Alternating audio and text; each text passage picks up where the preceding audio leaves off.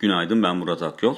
ABD piyasaları bağımsızlık günü tatilinin ardından dün yeniden işlem görmeye başladı ama endekslerin ağırlıklı olarak zayıf bir performans sergilediğini gördük ki S&P 500 endeksi de 7 gündür arka arkaya yükseliyordu. E, bu trendine dün son vermiş oldu. Endekslerin zayıf performansını aslında e, büyümeye yönelik endişelerle açıklamak mümkün ki e, son günlerde, son dönemde hızlı büyüme periyodunun sonuna gelinmiş olunabileceğine yönelik bir takım endişeler oluşmaya başlamıştı.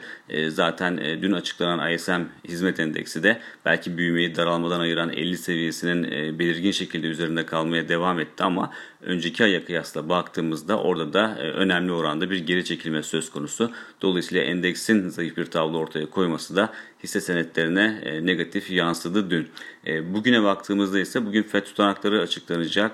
Hatırlanacağı gibi FED zaten son toplantısında politika faizinde piyasa beklentisine paralel olarak herhangi bir değişiklik yapmamıştı. Ama projeksiyonlara baktığımızda PC endeksi tahminini 1 puan yukarı yönlü revize etmişti FED ve bunun yanında 2024 yılına işaret eden faiz arttırımı tahminini de 2023 yılına çekmişti. E, belki Fed'in söylemlerinde herhangi bir değişiklik görmemiştik toplantı sonrasında ama e, atılan bu adımlar Fed'in aslında e, duruşunun da değiştiğine işaret eden adımlardı.